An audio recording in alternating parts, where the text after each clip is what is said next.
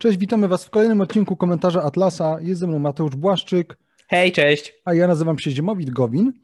Y, dzisiejszy odcinek nagrywamy 10 kwietnia 2021 roku, w 11. rocznicę katastrofy smoleńskiej.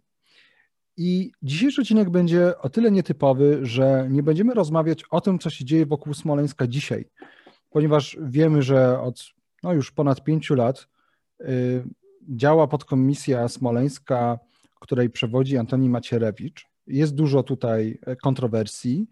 Y, cały czas nie mamy y, wyniku, przy, przynajmniej dzisiaj, tego 10 kwietnia 2021 roku, nie mamy żadnych, y, żadnego raportu.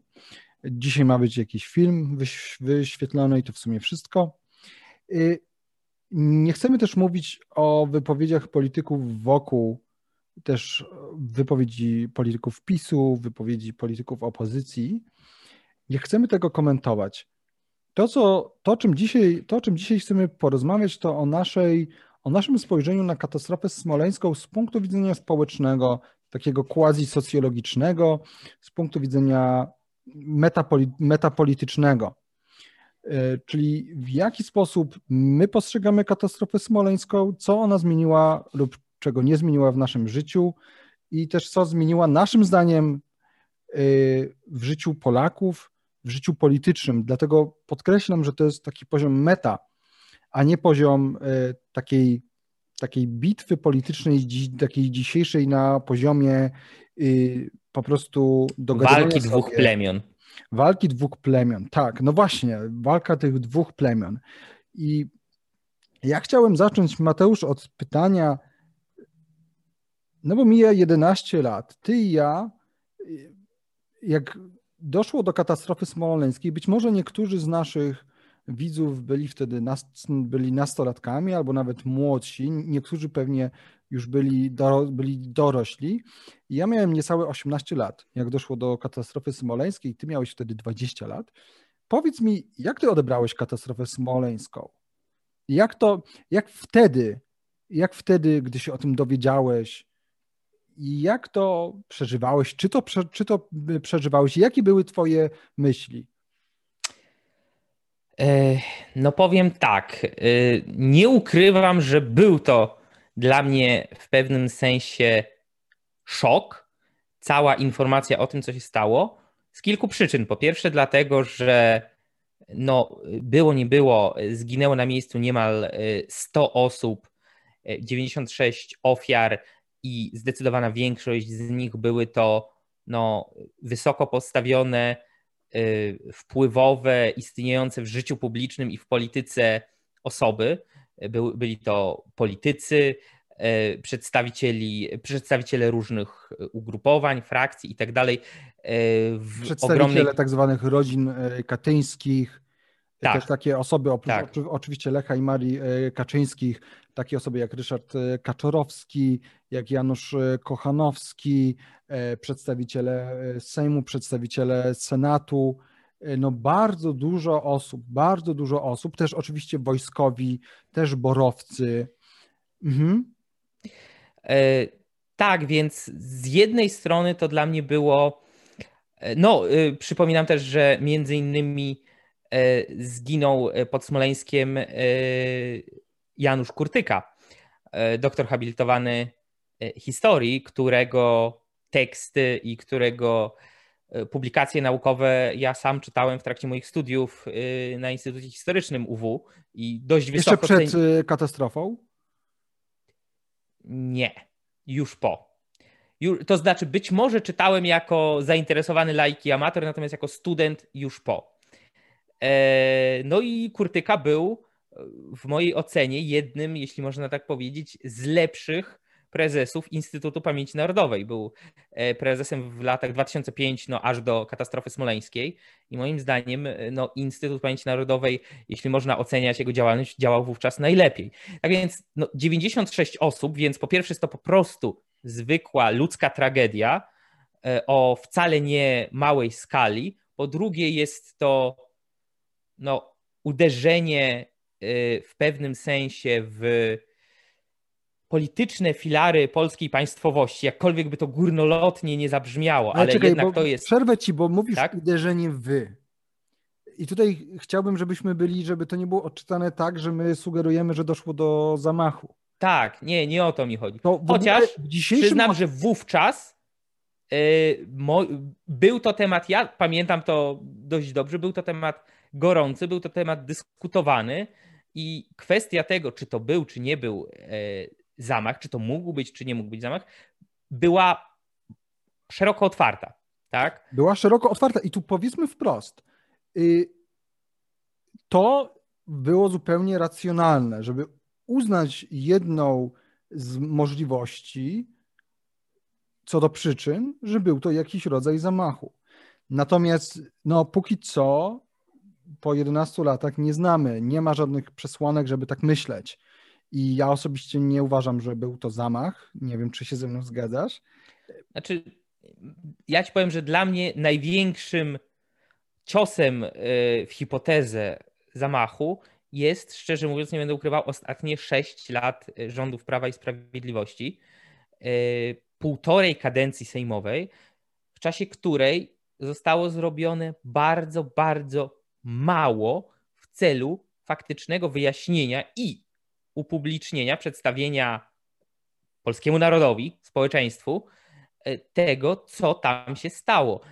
Antoni Macierewicz, który zanim jeszcze Prawo i Sprawiedliwość doszło do władzy te 6 lat temu, bardzo głośno, wokalnie mówił o tym, że to trzeba e, wyjaśnić, że sprawę trzeba rozwikłać i tak dalej, i tak dalej, i tak dalej.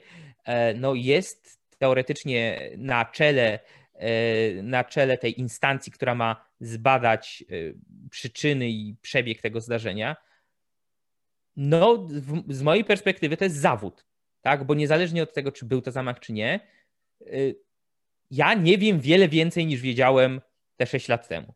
No, Jakby jeszcze nie ma Pewne tego... rzeczy zostały mówione, ale, ale nadal, jak na to, że minęło 11 lat od katastrofy, w której zginął prezydent Rzeczpospolitej Polskiej i 95 innych osób, w tym bardzo wiele prominentnych polityków i osób życia publicznego, to no nie chcę używać mocnych słów, ale to zakrawa trochę na kpinę, e, że my nadal nic nie wiemy. Znaczy, no niektórzy twierdzą, że no wiemy. To znaczy, że komisja z 2011 już ustaliła wszystko. E, no i tutaj się oczywiście można zas się zastanawiać. PiS się broni tym, że Federacja Rosyjska cały czas nie chce oddać wraku i że to jest kluczowy, że tak powiem, element całej układanki do zbadania. Natomiast, e, tak jak powiedziałem, ja tu nie chcę wchodzić w te kwestie. Y, ja osobiście uważam, że to jest zupełnie racjonalne, żeby kiedy elita polskiej polityki nagle ginie na terenie Federacji Rosyjskiej, to jest, to jest to zrozumiałe i racjonalne, że przychodzi na myśl, a może to był zamach. I no, tylko że póki co wszystko wskazuje na to, że to była po prostu katastrofa, ale zostawmy to na boku, ponieważ zawsze coś może wyjść, być może się coś okaże, co zupełnie zmieni nasze postrzeganie tego. Tak, możemy, ja powiem tak, możemy w tej chwili się skoncentrować na kwestiach, które są prawdziwe i warte podniesienia w dyskusji, niezależnie od tego, czy była to niezaplanowana katastrofa, czy był to faktyczny i rzeczywisty zamach, ponieważ e, niezależnie od tego, czy było to pierwsze czy drugie, są pewne skutki społeczne, są pewne skutki polityczne, są pewne skutki e, w tak zwanej sferze ideowej i symbolicznej. I o tym możemy śmiało rozmawiać bez wchodzenia w szczegóły, czy był to zamach, nie był to zamach, katastrofa, e, czy cokolwiek innego. Dokładnie. I no to wróćmy w, tak, w takim razie do tej kwestii emocjonalnej, to znaczy, czyli się dowiedziałeś, przeżyłeś to, ale czy odczułeś to jakoś też osobiście jako Polak? Bo to mnie bardzo interesuje. Czy miałeś takie poczucie, że my tu jako Polska, jak, jako ten kraj, który miał tyle ciężkich e, wydarzeń historycznych, przeszedł zabory, potem dwie wojny, potem pół, e, pół e, potem 50 lat komuny i teraz ta katastrofa. Czy odczułeś to być może też w taki sposób? Powiem, muszę przyznać, że wtedy w pewnym sensie tak. Dlaczego? Dlatego, że miałem jeszcze wtedy cieplejszy obraz postaci Lecha Kaczyńskiego jako prezydenta. E, I mam tu na myśli nie to, że był jakimś moim politycznym faworytem, bo to nie jest prawda. Natomiast zdecydowanie e, cieplej myślałem o nich niż z perspektywy tych lat i niż w tej chwili myślę o jego, o jego bracie. E, na ile to jest kwestia zmiany mojego oglądu sytuacji, a na ile to jest kwestia tego, jak zmienił się y, co, jako człowiek i jako polityk Jarosław Kaczyński i Prawo i Sprawiedliwość, to jest inna kwestia. E, ale w pewnym sensie tak i na pewno byłem zaskoczony, zniesmaczony, poniekąd oburzony, że no, mówiąc bardzo tak brutalnie, ciała ofiar smoleńskich nie zdążyły jeszcze ostygnąć, a pojawiły się, tydzień nie minął chyba, a pojawiły się całe E, cała ofensywa wykpiwania, e, no takich bardzo niesmacznych żartów e, i wszystkiego tego, co miało ośmieszyć, skompromitować, upokorzyć, pokazać zarówno dużą część ofiar w Smoleńsku, jak i ludzi, i to różnych pokoleń, ale zwłaszcza tych starszych, te słynne tak zwane moherowe berety i tak dalej, jako no, niespełna rozumów, fanatyków, wariatów i tak dalej. E, I to jest coś, co czego sam byłem świadkiem, co sam widziałem i tak dalej. I no, rzeczywiście sytuacje, w których za przeproszeniem jakiś gówniarz czy gówniara, e, praktycznie rzecz biorąc, no, inicjowali agresję przeciwko jakiejś starszej babci w berecie, która przyszła gdzieś złożyć kwiaty, no dla mnie to było oburzające. Tak, jakby... no pamiętamy, pamiętamy jakby te różne sceny spod Pałacu Prezydenckiego, jeszcze jak prezydentem był Bronisław Komorowski, to ten krzyk, gdzie jest krzyż i tak dalej. Y, I tak się zastanawiam, bo ja akurat się ciebie zapytałem, bo ja jak doszło do katastrofy smoleńskiej pamiętam, że ja byłem wtedy młodym prawicowym patriotą. E, dzisiaj bym zupełnie inaczej do tego podszedł. Myślę, że odczułbym to na poziomie ludzkim, ale raczej tylko na poziomie ludzkim. Wtedy to odebrałem tak na poziomie takim emocjonalno-patriotycznym. I ja pamiętam, że słuchajcie, zalałem się rzewnymi łzami. To znaczy, mnie to naprawdę dotknęło. Nie dlatego, że którakolwiek z tych osób, wiecie, ja, ja, ja też aż tak polityki nie śledziłem.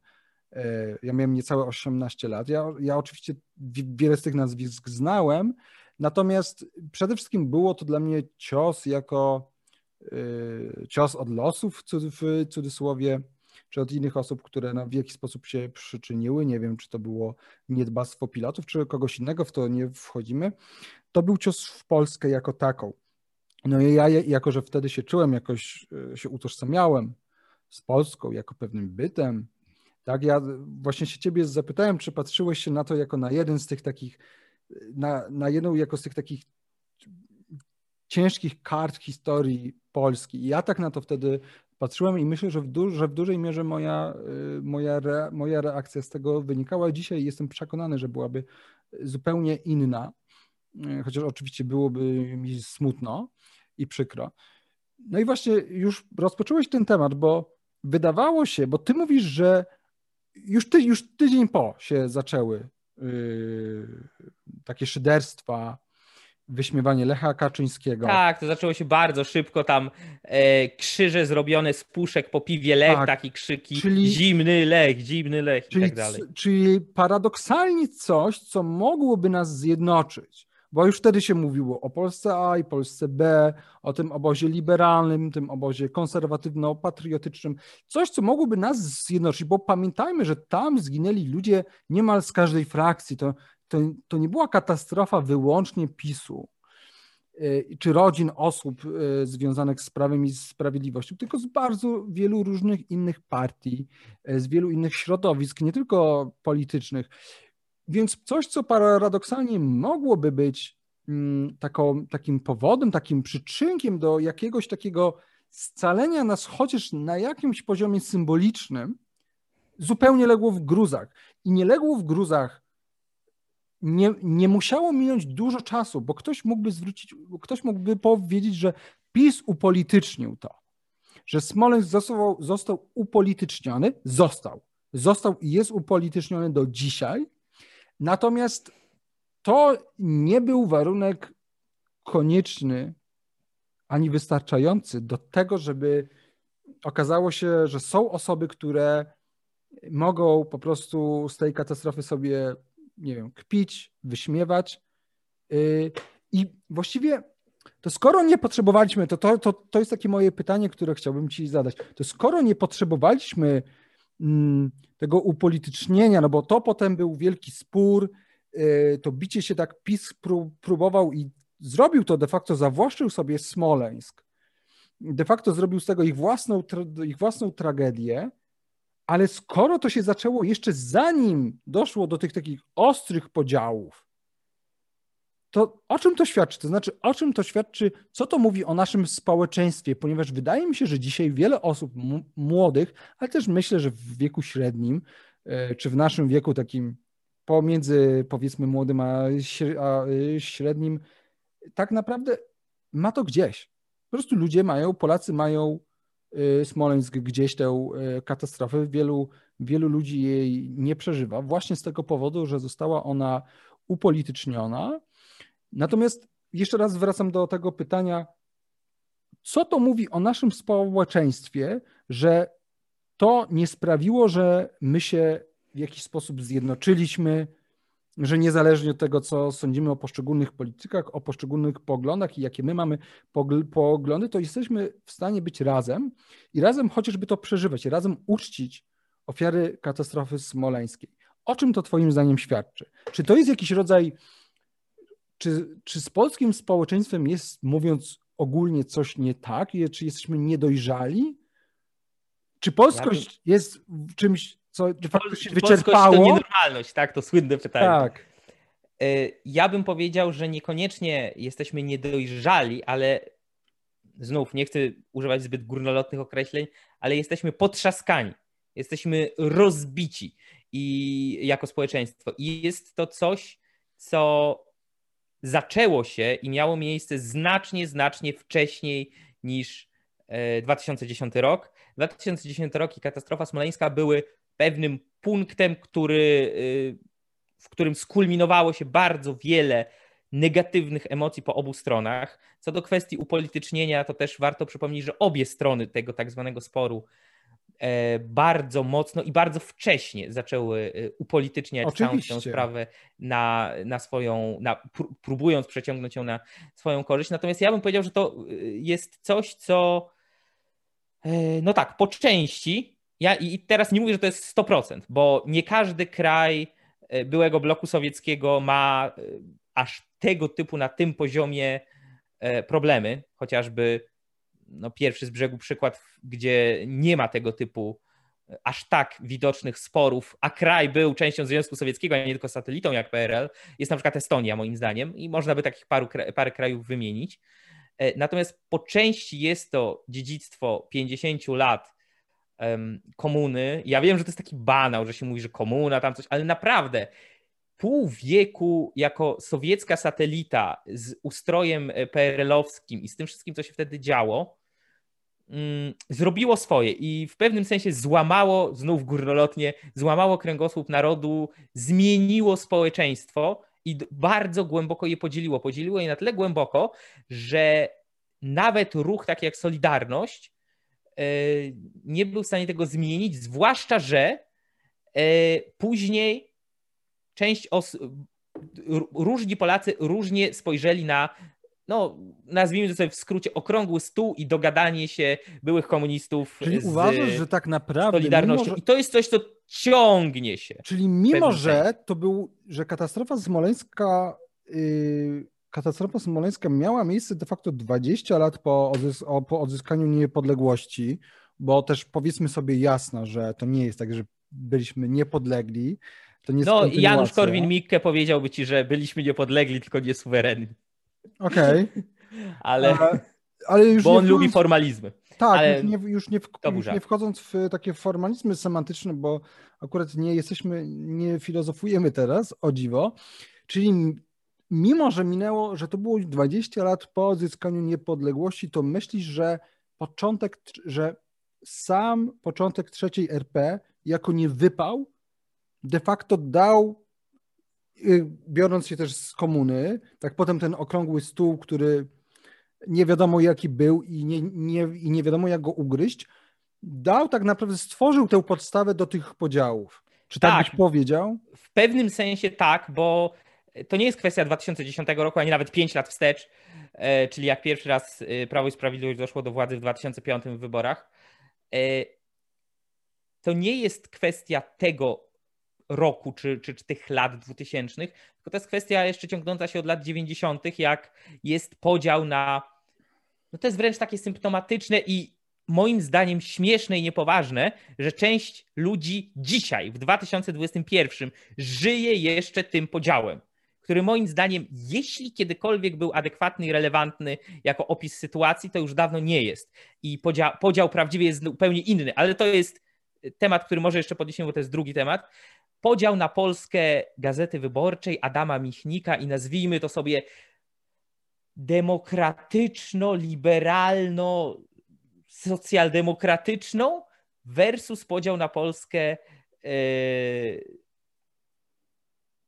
nawet nie chcę powiedzieć braci, braci Kaczyńskich, bo braci Kaczyńskich też, ale yy, yy, Andrzeja Gwiazdy, Anny Walentynowicz, świętej pamięci, o swoją drogą Anna Walentynowicz, kolejna ofiara smoleńska i tak dalej, i tak dalej. Czyli z jednej strony obóz, który mówi, upraszczam, to jest naprawdę wielki, wielkie uproszczenie, ale który mówi, nie myślmy tak dużo o przyszłości, zróbmy, y, cieszmy się z grubej kreski Mazowieckiego, nie ma co się rozliczać, nie ma co otwierać żadnych akt byłych komunistów, powinniśmy patrzeć w przód i myśleć o tym, co będzie dalej, wszyscy iść ramię w ramię, powinniśmy być otwarci, europejscy, zadowoleni, y, kierować się na zachód, przejść w stronę Unii Europejskiej i integracji y, z kraja, ze starymi krajami Unii i tak dalej, i tak dalej. Patriotyzm, no w najlepszym razie to jest taki taki przeżytek, który trzeba trochę przeformułować. W gorszym razie to jest coś, co w ogóle trzeba odrzucić i nie myśleć w takich kategoriach.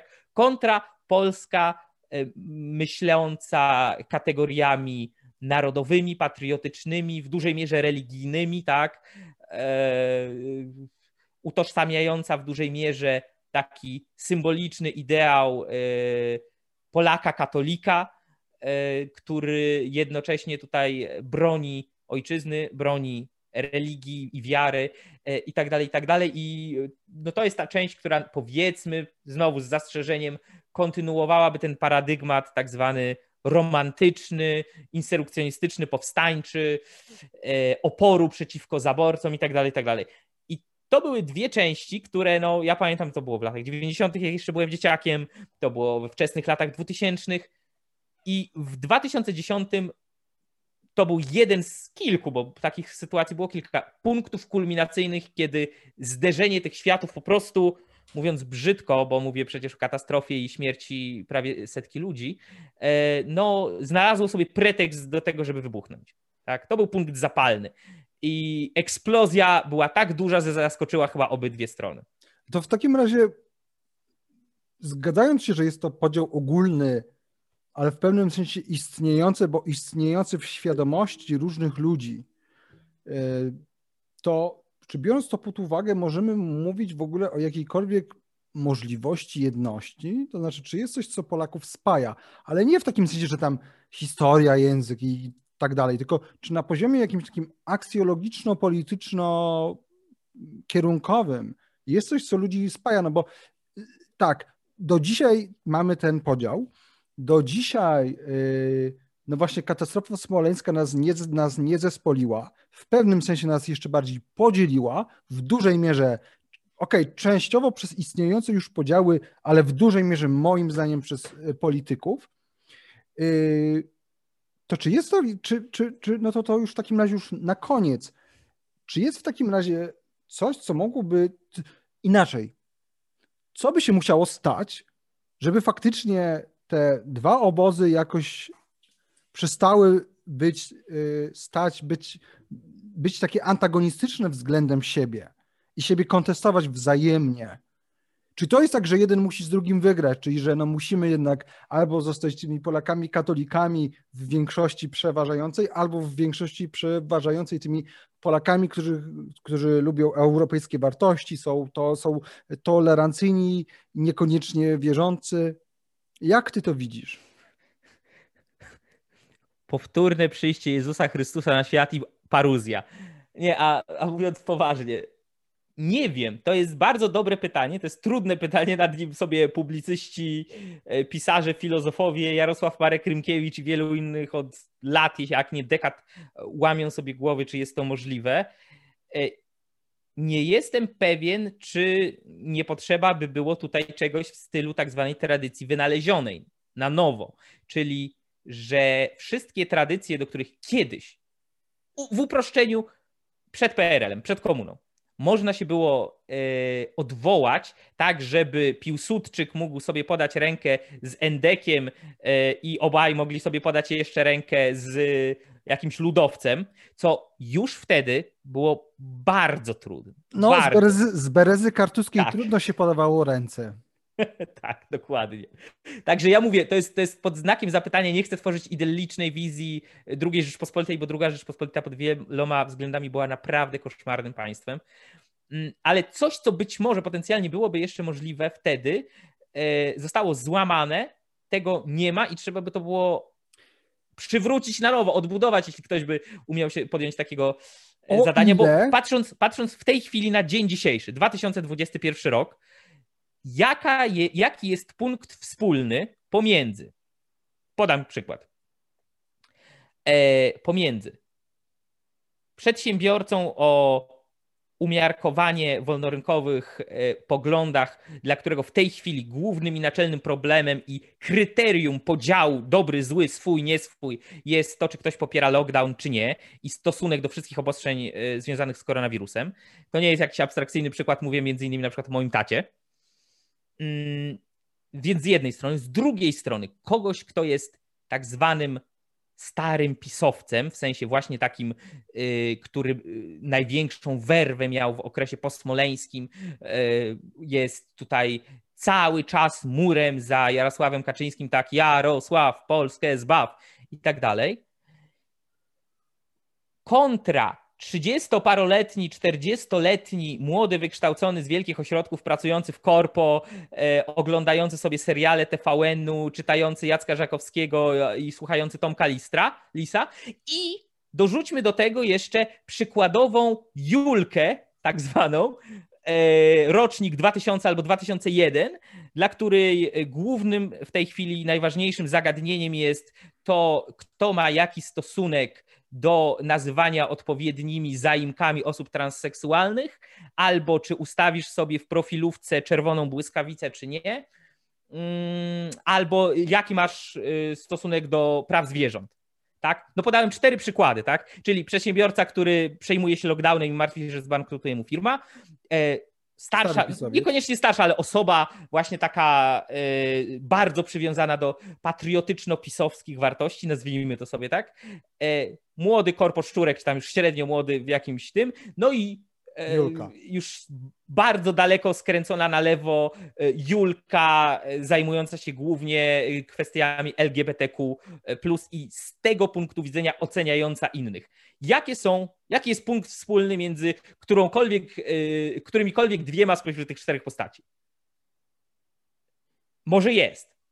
W sensie, okej, okay, wszyscy są ludźmi, tak? To ja w takim razie proponuję, żebyśmy w jednym z kolejnych odcinków takich poświęconych naszej własnej refleksji nad pewnymi zagadnieniami, bo tu już, bo tu już trochę odbiegamy od samej katastrofy smoleńskiej, tak, żebyśmy porozmawiali, nie, nie, nie, ale to, tak. bo, bo to tak naprawdę nam pokazuje jedno, że być może formuła narodu się wyczerpała, a przynajmniej rozumianego tradycyjnie, tak XIX-wiecznie, przez początku XX wieku. I myślę, że na tym możemy się też zastanowić właśnie w osobnym odcinku czym jest polskość, co to znaczy być, czym jest naród, ale nie w sensie filozoficznym, że tam będziemy się zastanawiać, czy istnieje naród, czy, czy nie, tylko zastanowić się nad kwestią tożsamości, czyli tego, jak ludzie siebie postrzegają, tak?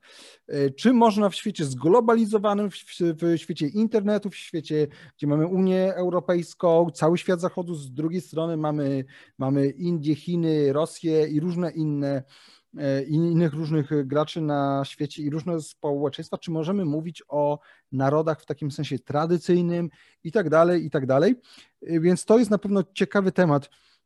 Więc właściwie wracając do tej katastrofy smoleńskiej, to wydaje mi się, że konkluzja jest smutna. To znaczy, konkluzja z naszych rozważań jest taka, że już abstrahując od niemożności stworzenia jakiejś w miarę trwałej wspólnoty, nawet nie chcę tego nazywać górnolotnie aksjologicznej, ale nawet takiej z jakimś takim jednym w miarę spójnym spojrzeniem na świat, takim jakimś minimalnym, ale jednak wspólnym, to abstrahując od tego, to wydaje się, że chyba nie mamy, że chyba jednak katastrofa smoleńska jeszcze długo będzie upolityczniona, jeszcze długo będzie wyrażała tak naprawdę te animozje między różnymi grupami społecznymi. Nie wiem, zgodzisz się z taką, z taką konkluzją? No, obawiam, obawiam się, że w dużej mierze to jest prawda i chcę tylko zwrócić uwagę na taki paradoks, czy nie, może to wcale nie jest paradoks.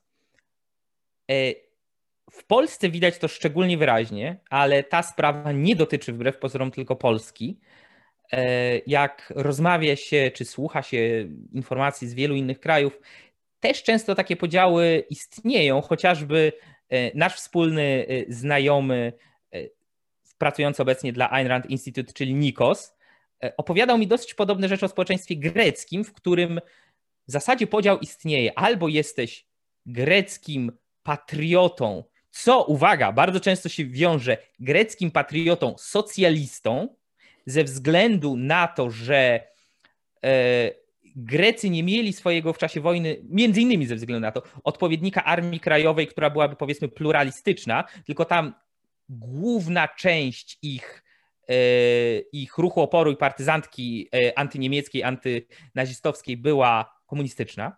Więc jakby to jest ich w, pewnym w pewnym sensie dziedzictwo. Więc albo jesteś takim Grekiem, paradoksalnie zarówno przywiązanym do kościoła prawosławnego, jak i do socjalizmu, albo y, jesteś no, takim Europejczykiem, postępowym, otwartym, ale trochę się wstydzisz tego, że jesteś Grekiem. Wolałbyś być na przykład Niemcem.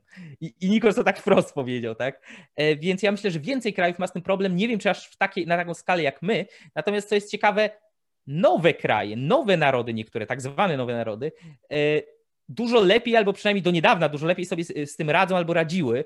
E, mam na myśli chociażby no, pierwszy z brzegu przykład Stany Zjednoczone. Stany Zjednoczone, które no, jako niepodległy, suwerenny kraj powstały w drugiej połowie XVIII wieku, czyli no, nie mają dziedzictwa czasów Bolesława Chrobrego, powiedzmy, zakładając, że faktycznie cokolwiek z tego dziedzictwa nam jeszcze zostało, ale to też jest inny temat, ale mają ten zespół wartości, ten zespół fundamentalnych idei mają swoich ojców, założycieli i wojnę o niepodległość, e, mają swoją deklarację niepodległości, Konstytucję Stanów Zjednoczonych i Bill of Rights, tak, wszystkie te poprawki do Konstytucji. I to jest coś, do czego przynajmniej do bardzo niedawna, e, ja bym tak zaryzykował, że do sprzed prezydentury Baracka Obamy, e, jakoś musieli ustosunkowywać się praktycznie wszyscy w Ameryce. To znaczy, czy byłeś republikaninem, czy demokratą, czy libertarianinem, czy byłeś prawicowy, lewicowy, e, konserwatywny, liberalny, czy jeszcze jakiś inny, to były istotne punkty odniesień i można było na przykład przywoływać ojców założycieli w różnych kontekstach i na przykład ktoś, kto byłby e, zwolennikiem jakiejś opiekuńczości państwa albo cześć, znalazłby odpowiednie pasusy i ustępy w pismach Tomasza Jeffersona, tak, który pod pewnymi względami miał te, trochę takie, nazwijmy, lewicowe skrzywienie, ale to znów mniejsza o to e, i tak dalej, i tak dalej, i tak dalej. Albo można się było zastanawiać, czy tam Aleksander Hamilton miał rację z bankiem centralnym, czy nie ale to był punkt odniesienia i to były dla nich wspólne wartości i to były e, wartości, które w pewnym sensie ich jednoczyły. To znaczy, mogłeś sobie być. E, mogłeś sobie być hiszpańskojęzycznym nawet e, ziomkiem z Nowego Meksyku, albo mogłeś mówić w domu po francusku i być z Luizjany, albo mogłeś być Nowojorczykiem, albo mogłeś mieszkać na Alasce, ale było wiadomo, jesteś Amerykaninem. Tutaj wielu komentatorów amerykańskiego społeczeństwa i polityki mówi, że to się zaczęło kruszyć, albo już się rozkruszyło, że prez, prezydentury Baracka Obamy i Donalda Trumpa to zniszczyły, ale abstrahując... Na pewno nie zniszczyły jeszcze. Tylko, że Oby. pojawiły się wyłomy. Tak, ale po, pojawiły się wyłomy. Ale no, mie, nawet jeśli nie mają, to mieli coś takiego. E, w Polsce moim zdaniem tego w tej chwili nie ma, bo przywołajmy sobie polskich bohaterów. Tak? Nie no, ale no, tylko takie porównanie z tego samego okresu. Jak jest traktowany e, w Stanach e, Jefferson, Waszyngton, Benjamin Franklin i tak dalej, a jak w Polsce e, chociażby Tadeusz Kościuszko. Czy Tadeusz Kościuszko jest istotną, relevantną postacią w życiu młodych Polaków, która jest jakimś wyznacznikiem, jakimś punktem odniesienia, nawet jeśli ktoś z nim nie zgadzał, że był, nie wiem, kiepskim politykiem, kiepskim dowódcą, cokolwiek, ale czy jest jakimś, no ja bym powiedział, że nie. I to, jest, I to jest ta różnica. My nie mamy takich postaci. Ktoś czasami się mówi, nawet dzisiaj, już po 2000 roku, że w Polsce cały czas jest granie trumną Piłsudskiego i Dmowskiego i takie tam, że odwołanie do tej. Ja te, szczerze, ja tego nie widzę.